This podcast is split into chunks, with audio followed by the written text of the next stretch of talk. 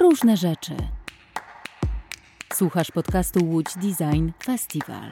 Joanna Guszta, bohaterka dzisiejszego odcinka podcastu Różne Rzeczy, jest autorką wielu książek dla dzieci, wydawanych pod marką własnego wydawnictwa Ładne Halo, ale również we współpracy z innymi osobami i wydawnictwami. Przez ostatnie lata Joanna stworzyła także ponad 30 oryginalnych broszur edukacyjnych zwanych niemapami. Jak sama mówi, świetnie czuje się w projektach interdyscyplinarnych, gdzie we współpracy z grafikami, specjalistami różnych dziedzin i innymi kreatywnymi umysłami powstaje coś nowego, oryginalnego i pożytecznego. E, ciekawym zwrotem akcji w naszej rozmowie była informacja, że w zespole kreatywnym Joanny jest także sztuczna inteligencja. Zapraszam do posłuchania opowieści o tym, co może stworzyć połączenie wrażliwej duszy z otwartym umysłem. E, cześć, nazywam się Asia Guszta.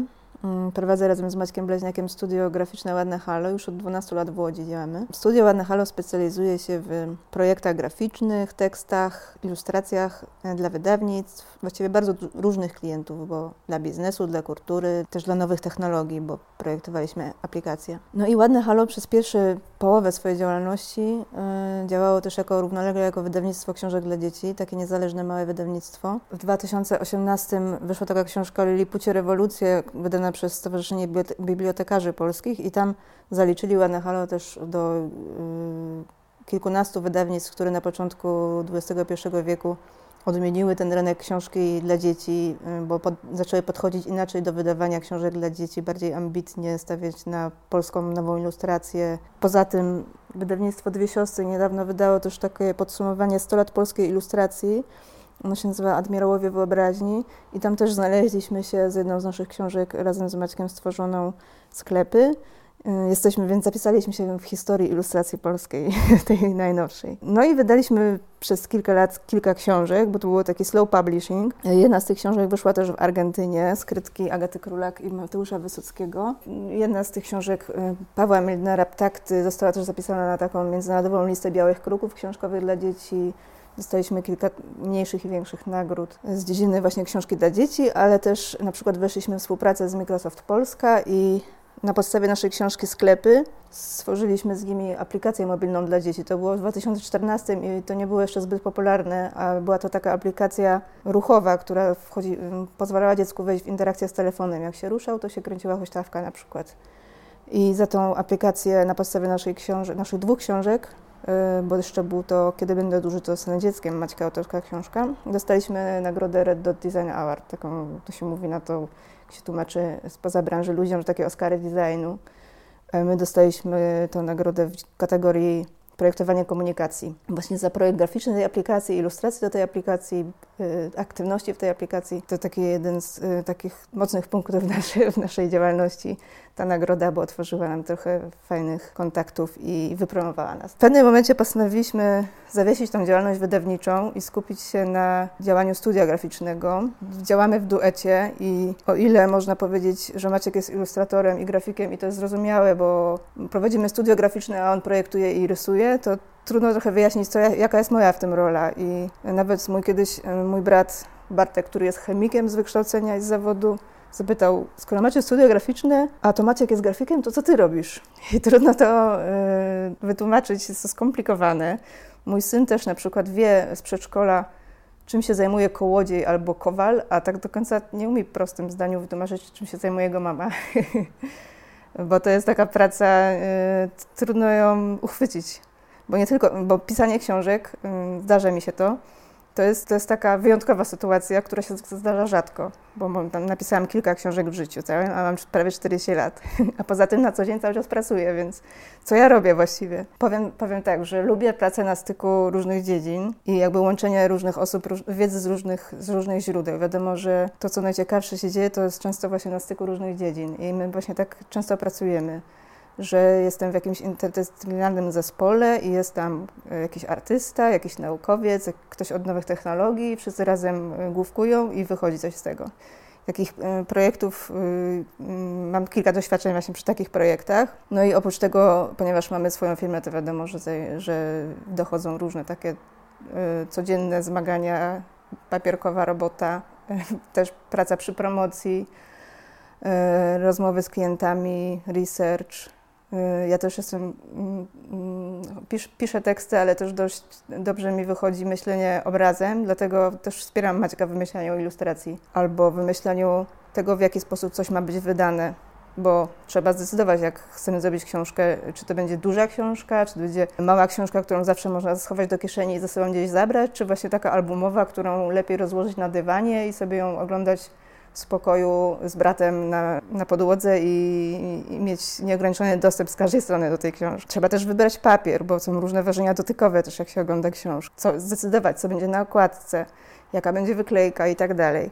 Więc to są też takie rzeczy, o których się decyduję i jestem, czuję, że jestem tam z połową Władne Halo, która też ma w tym swój udział. Skoro nie robię tylko książek, to, to czym się też zajmuję. Od kilku lat y, pracuję z kolektywem Mamy Projekt. Y, założyła, tą firmę założyła Małgosia Żmińska i Jasia Studzińska. Y, dwie dziewczyny, które wywodzą się z Łódź Art Center. One pracowały przy rozwijaniu festiwalu designu i fotofestiwalu, a kiedy zostały mamami, to postanowiły złożyć swoją markę i na, pie na, pierwszy ogień stworzyłyśmy wspólnie Niemapę Łodzi. Takie wydawnictwo, nietypowy przewodnik ilustrowany po naszym mieście, który przybliża je rodzinom. Łączy różne sposoby opowiadania właśnie o mieście. Trochę krótkich tekstów, trochę zadań dla dzieci, gdzie angażujemy czy w terenie, czy na papierze do zrobienia jakichś zadanek, do, do rysowania czegoś, policzenia czegoś, czy właśnie zmierzenia jakiegoś drzewa, obwodu w terenie, właśnie w miejscu, gdzie pójdą z rodzicami. Są tam też ilustracje, zadania plastyczne i, i, i, takie uzupełniające ciekawostki. Wiadomo, że zwiedzanie to nie tylko budynki, ale to kultura, specyficzny język, kuchnia. Towarzyszy temu bardzo wiele różnych elementów, które działają na różne nasze zmysły. No i ta niemapa Łodzi powstała w 2015 i od tamtej pory już jest 30 tych niemap. Stała się taką serią. Wyszło około 15 niemap różnych miast, a oprócz tego robiliśmy niemapy regionów, na przykład województw czy lasów, jakichś tam okolic, na przykład Pomorza. zaczęliśmy też robić niemapy nie tylko po miejscach, ale też po, po jakichś tematach, na przykład zaczęła się pandemia, to powstała mapa kontrazarazki, gdzie mówiliśmy o higienie, o tym radzeniu sobie z epidemią. Zrobiliśmy też nie mapę o ochronie żubra w Polsce, z takich tematycznych, które nie są e, typowymi przewodnikami po miejscach. E, ostatnio zrobiliśmy taką przekrojową nie mapę o architekturze, o zrównoważonych rozwiązaniach w architekturze. Nie mapa miasta dobrych rozwiązań, gdzie przejrzałyśmy całą Polskę pod kątem takich dobrych praktyk w projektowaniu miasta, w urbanistyce, architekturze, takich przyjaznych rozwiązań.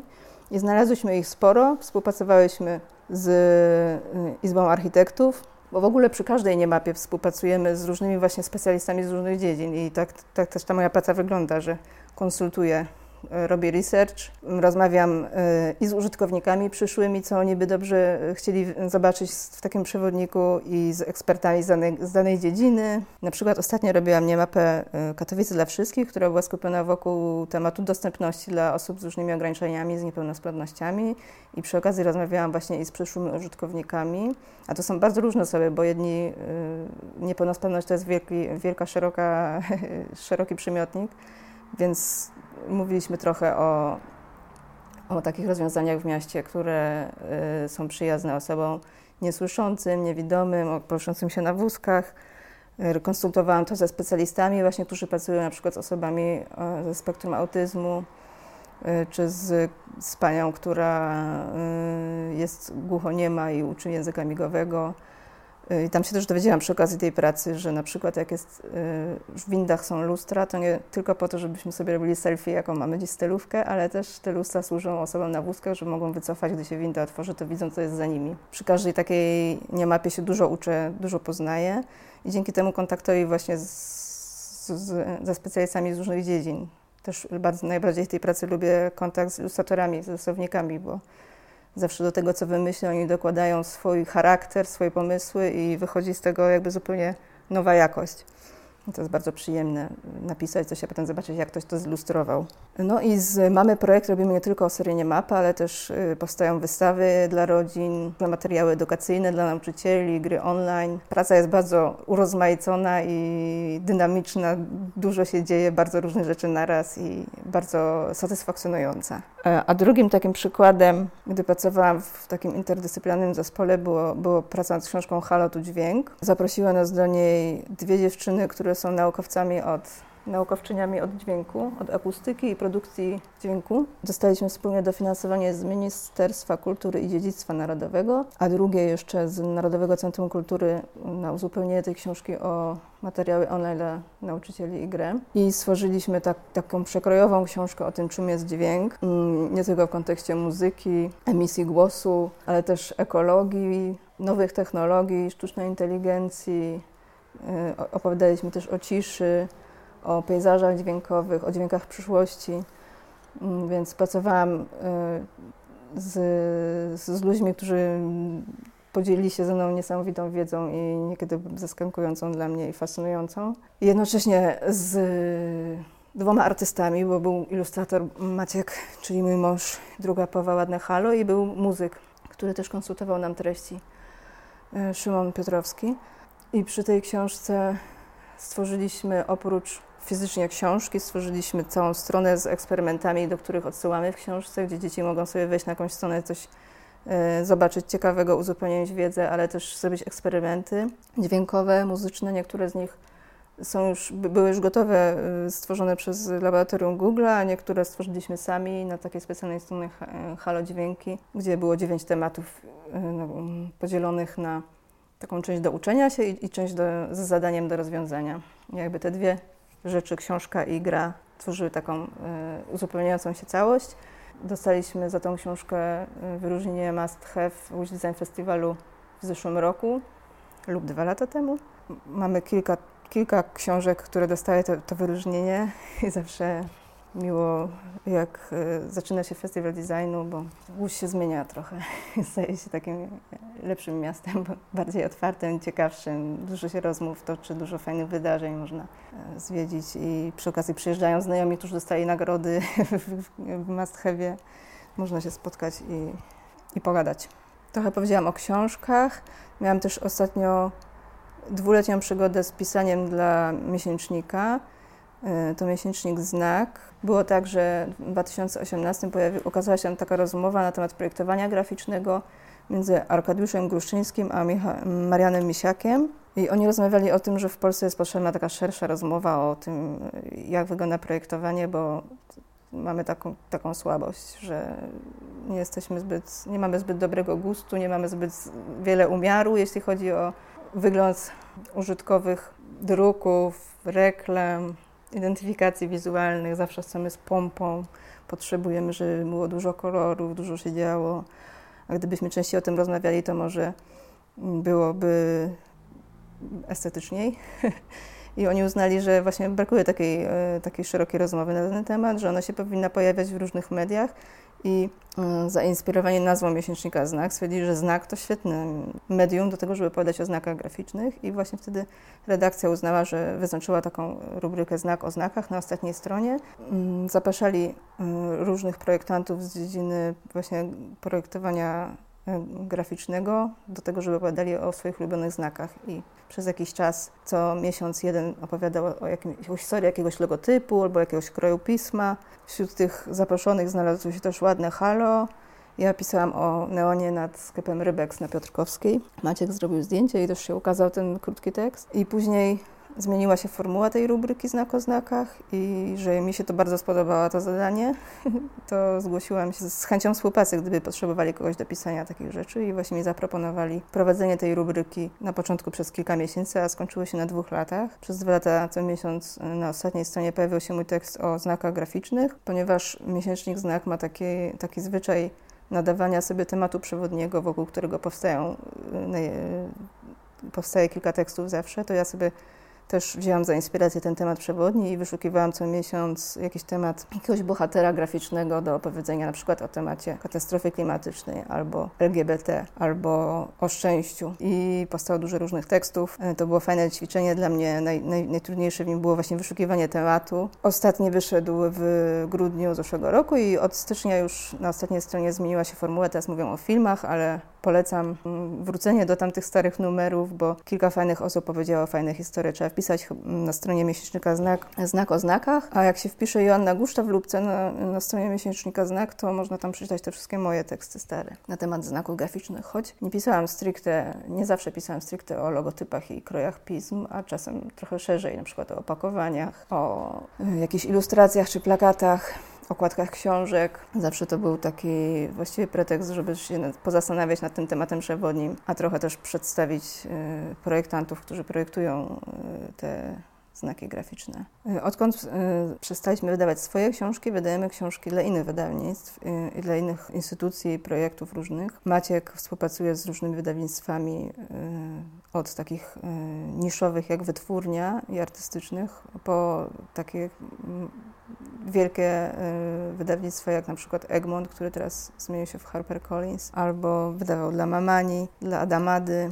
dla Polarnego Lisa i wydawnictw dziecięcych. Ja z kolei wydałam dwie książki w wydawnictwie Kropka, to taki imprint wydawnictwa Marginesy z książkami dla dzieci. Pierwszą z nich była, była książka Miasto Potwór. Padłam na ten pomysł, żeby napisać książkę Miasto Potwór trochę po przeczytaniu Wanny z kolumnadą Filipa Springera, bo on tam wspomina na początku, że ten problem z estetyką i ładem przestrzennym w polskich miastach to trochę wynika z tego, że jak, w jaki sposób jest traktowana edukacja e, plastyczna w polskich szkołach, że tych lekcji plastyki wyliczył jest znacząco mniej niż w innych krajach Europy Zachodniej, że te lekcje nie mają zbyt wysokiego wysokiego poziomu, że zwykle polegają na zapełnianiu kartki A4 farbami i mało są urozmaicenia, mało jest rozmowy i poszukiwań i dlatego Polacy być może mają taki problem z estetyką.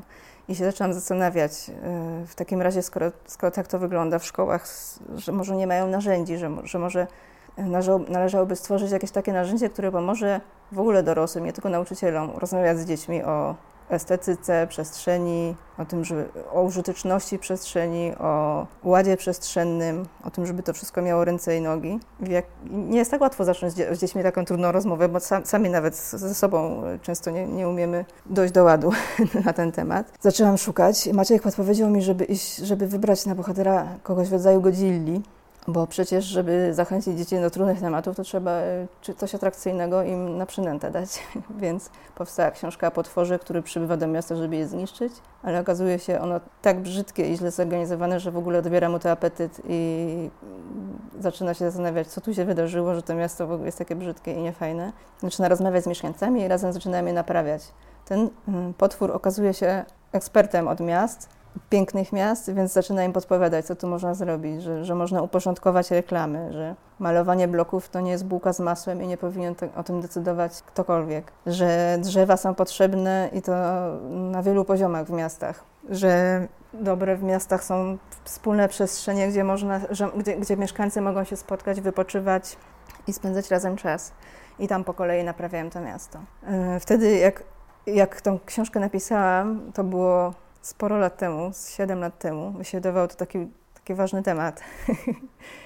w międzyczasie wyszło bardzo dużo różnych problemów na świecie i nie jest to teraz już mój najważniejsze zmartwienie moje. Dlatego po książce y, Miasto Potwór zrobiłam jeszcze tu i teraz, bardziej o klimacie, o, o mieście, ale od strony klimatu, bo wiele takich problemów, które my mamy z klimatem, w ogóle z planetą, to w, w Soszewce to są problemy miast z, z klimatem, z planetą, bo to w mieście się generują te problemy, które musimy rozwiązać. Kiedyś e, by, byłam z synem na placu zabaw, później przed spaniem opowiadaliśmy sobie cały ten dzień, wspominaliśmy i Julek mówi o tym, że a pamiętasz, że na drabince był pająk i mówi, że boi się pająków, ale się nimi interesuje.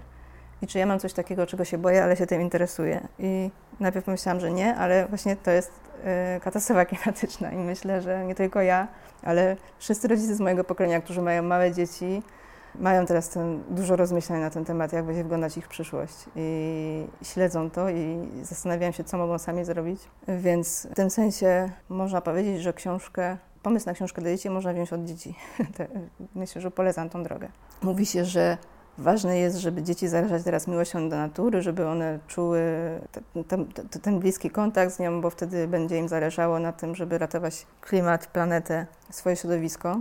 Mm, a ja y, nawet podchodzę do tego tak, że dobrze by było nie tyle uczyć dzieci, co podglądać je, bo y, mam wrażenie, że od, to od dzieci my możemy się uczyć y, miłości do natury, bo one mają o wiele mniej ograniczeń i hamulców w kontakcie z naturą, mniej granic, bo na przykład bobasy jedzą piasek, poznają go w ten sposób, biegają na bosaka po błocie, starszaki się wspinają na drzewa i buszują po krzakach, a my zawsze ich gonimy, mówimy uważaj, a one po prostu są częścią natury i to jest dla nich jakby naturalne środowisko. I myślę, że starałam się to podglądać, e, jak pisałam książkę tu i teraz, bo bohaterami właśnie uczyniłam dzieci, które opowiadają dinozaurzycy, która odwiedziła ich miasto, o tym, jakie są problemy, jakie można rozwiązywać. Czytałam kiedyś taki wywiad z neurobiologiem, który opowiada właśnie, jak nasze mózgi e, radzą sobie z dużymi katastrofami albo z dużymi zagrożeniami i właśnie opowiadał, że w sumie to jest pozamiatane, bo my dorośli bardzo z wielkim trudem zmieniamy nawyki i że wszystko, co możemy ugrać, to jest prawie to edukując dzieci. Więc y, dużo teraz pracuję nad różnymi projektami na różnych platformach y, związanymi z edukacją klimatyczną. Tu w tej książce Tu i Teraz też przyciągnęłam dzieci trochę do tematu śmiesznym bohaterem, bo jest to dinozaurzyca, która w wyniku roztapiania lodowców na biegunie północnym budzi się z hibernacji i przybywa do tego samego miasta, które, które umieściłam w książce Miasto Potwór i właśnie z dziećmi podróżuję i, i zastanawiam się, jakie są rozwiązania problemów istniejących. Powiedziałam trochę o tym, o, o czerpaniu inspiracji od dzieci, od natury, o, z książek, z tego, co czytam, słyszę, widzę.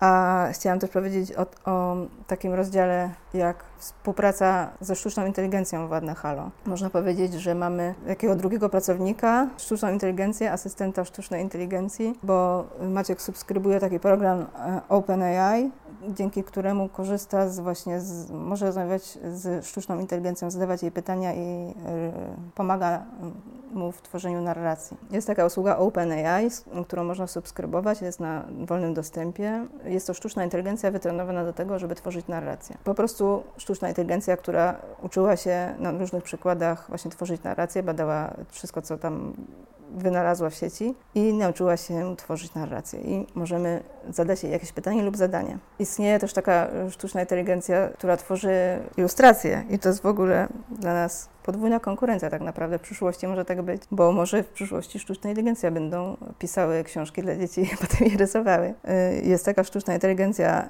y, Dali, która się wyspecjalizowała w tworzeniu ilustracji i można jej powiedzieć, zadać jakieś pytanie ze ściany, z sufitu wyjęte. Narysuj nam y, ludzika Lego w stroju baletnicy, który nie jest z plastiku, a ze szkła, w stylu impresjonistycznym. No i ona po kilku sekundach czy kilkunastu sekundach generuje taki obrazek. Można zadawać jej i temat, tematy i narzucać, jakim stylu ma to zrobić. I ona wygenerowuje mnóstwo, mnóstwo różnych obrazków. Jest specjalny Instagram do tego, gdzie można śledzić, jakie przykłady, co ona może zrobić. Do tej usługi jeszcze nie ma wolnego dostępu i nie korzystamy z niej, ale korzystamy z tej do narracji i na przykład w jaki sposób z niej korzystamy. Zapytaliśmy jej kiedyś, jaką książkę powinnam kolejną zrobić. Powiedzieliśmy tak, napisałam książkę o ładzie dla dzieci, w którym potwór przybywa do miasta i pomaga mieszkańcom naprawić, naprawić je. I napisałam drugą książkę tu i teraz o katastrofie klimatycznej i o tym, jak dinozaur wspólnie z dziećmi próbują rozwiązać, próbują rozwiązać problemy z klimatem. Jaką książkę trzecią powinnam napisać? Więc dajemy jej taki feedback, żeby wiedziała, miała jakieś e, zakotwiczenie i e, miała z czego tworzyć swoje pomysły. I ona powiedziała, że powinnam stworzyć książkę, napisać książkę kolejną o migra migrantach, którzy próbują dostać się do miasta i znajdują jakiegoś przymierzeńca, który im pomaga. I mówię, że strzał prosto w serce, bo totalnie zrozumiała, że próbuje trudne tematy przekazać dzieciom w sposób przystępny w miarę i bezbolesny. Bardzo mnie to złapała za serce wtedy, ale postanowiłam ostatecznie e, trochę dać dzieciom odpocząć od trudnych tematów i następną książkę akurat robię o czymś bardziej przyjaznym, ale to taki przykład, w jaki sposób ona myśli. Na przykład też Maciek miał takie, miał takie zdanie, że rysował miasto przyszłości i w tym mieście przyszłości były reklamy e, billboardy i zapytał tej sztucznej inteligencji, co powinno być na reklamach na ilustracji w mieście przyszłości. Akurat sobie nie zapisaliśmy, co nam wtedy doradziła, ale w czymś tam mu pomogła. Miał kiedyś do narysowania ilustrację o Pyci do Iliady i zapytał, w jaki sposób powinien narysować i przeprowadził z nią taką śmieszną, e, ciekawą rozmowę. Zapytał, jak powinna wyglądać na mojej ilustracji. A ona powiedziała, powinna siedzieć na kamieniu z rękami poniesionymi w ten sposób, bo tak o niej pisano w tekstach, które są e, na jej temat. A w co powinna być ubrana? Zapytał. E, ona powiedziała, powinna mieć na sobie długą suknię i koronę laurową na głowie. Maciek powiedział, e, zapytał, jakiego koloru ma być jej suknia? Biały. I wtedy Maciek potwierdził, kobieta w białej długiej sukni z koroną e, laurową na głowie. I sztuczna inteligencja odpowiedziała, kobiety w białych długich sukniach z koroną laurową na głowie wyglądają zazwyczaj jak boginie. Nie uważasz tak? I Maciek powiedział, jasne, a, a jaką powinna mieć fryzurę i tak dalej. I sobie rozmawiają w ten sposób. że to jest super w takim momencie, jak utkniesz w jakimś tekście, piszesz jakiś tekst i utkniesz w pewnym momencie, możesz sobie wlać ten tekst do, do tej sztucznej inteligencji i, ona podpowiada. Więc jak w pewnym momencie pisał jakiś scenariusz krótkiego komiksu i właśnie utknął, jak to zakończyć i zaczął z nią rozmawiać o tym i co powinno się wtedy stać. Ona podpowiadała, on to trochę przerabiał, w rezultacie udało mu się to dokończyć i był zadowolony z tego efektu. Także nie wiem, na którym etapie będziemy musieli dopisywać do autora, że sztuczna inteligencja brała udział w tworzeniu tekstu. bo już coraz bardziej ma na to wpływ. Użyliśmy w takich delikatnych sytuacjach na przykład, mm, że y, zdarzyło się, zdarzył się y, trudny klient i w pewnym momencie już zakaz pas wyszedł tak daleko poza umówiony, że musieliśmy zaktualizować wycenę i Maciek zapytał wtedy sztuczna inteligencja, jak powiedzieć klientowi y, w taki uprzejmy sposób, żeby się nie obraził, że trochę y, już wyszliśmy poza zakres i trzeba tą wycenę. I ona wygrywała maila, jakiego powinien napisać. I ja powiedziała, uff, a tak długo bym myślał nad tym, jak to ująć, a to świetnie napisała. Więc możemy się też dobrego wychowania uczyć od sztucznej inteligencji. Myślę, że w przyszłości, y, że Pojawiają się już książki o sztucznej inteligencji dla dzieci i super. Myślę, że w przyszłości będzie coraz więcej takich, nie tylko jak ona działa, żeby ją zrozumieć, bo to jest w ogóle, nie wiem, czy to jest możliwe, żeby to zrozumieć, ale też jak sobie radzić z, z kontaktem z tą sztuczną inteligencją, ze swoimi emocjami, bo ja na przykład już traktuję ją jako taki spójny byt, który nam pomaga tu w pracy i myślę o niej, mówię jako kobiecie, sztuczna inteligencja, mówię, Zapytaj sztucznej inteligencji, jakby to powiedziała czterolatkowi, to pewnie będzie wiedziała, jak, jak, jak, to zrobić. I traktuję jako takiego naprawdę asystenta, który jest autentyczną jakąś istotą. Mój mózg po prostu nie ma żadnych jakichś takich mechanizmów obronnych przed tym, że ja już weszłam w jakąś relację z tą sztuczną inteligencją i myślę, że w przyszłości dzieciom będzie trudno się w tym odnaleźć, że może będą powstawać jakieś książki dla dzieci o tym, jak, jak się przyjaźnić ze sztuczną inteligencją, a jak tego nie robić. Także podsumowując, Ładne Halo pracuje nad książkami dla dzieci, piszemy, ilustrujemy. Nasze ulubione tematy związane są z miastem, z klimatem, z ekologią. Lubimy, z jednej strony inspirujemy się naturą, a z drugiej strony mocno inspirujemy się nowymi technologiami. Fascynuje nas to i staramy się z tego korzystać. Dzięki za uwagę. Dziękujemy za wysłuchanie. Więcej odcinków naszego podcastu znajdziesz na www.lotsdesign.com. Działamy dzięki wsparciu Łódzkiego Centrum Wydarzeń, Urzędu Miasta Łodzi oraz Ministerstwa Kultury i Dziedzictwa Narodowego dzięki środkom z Funduszu Promocji Kultury.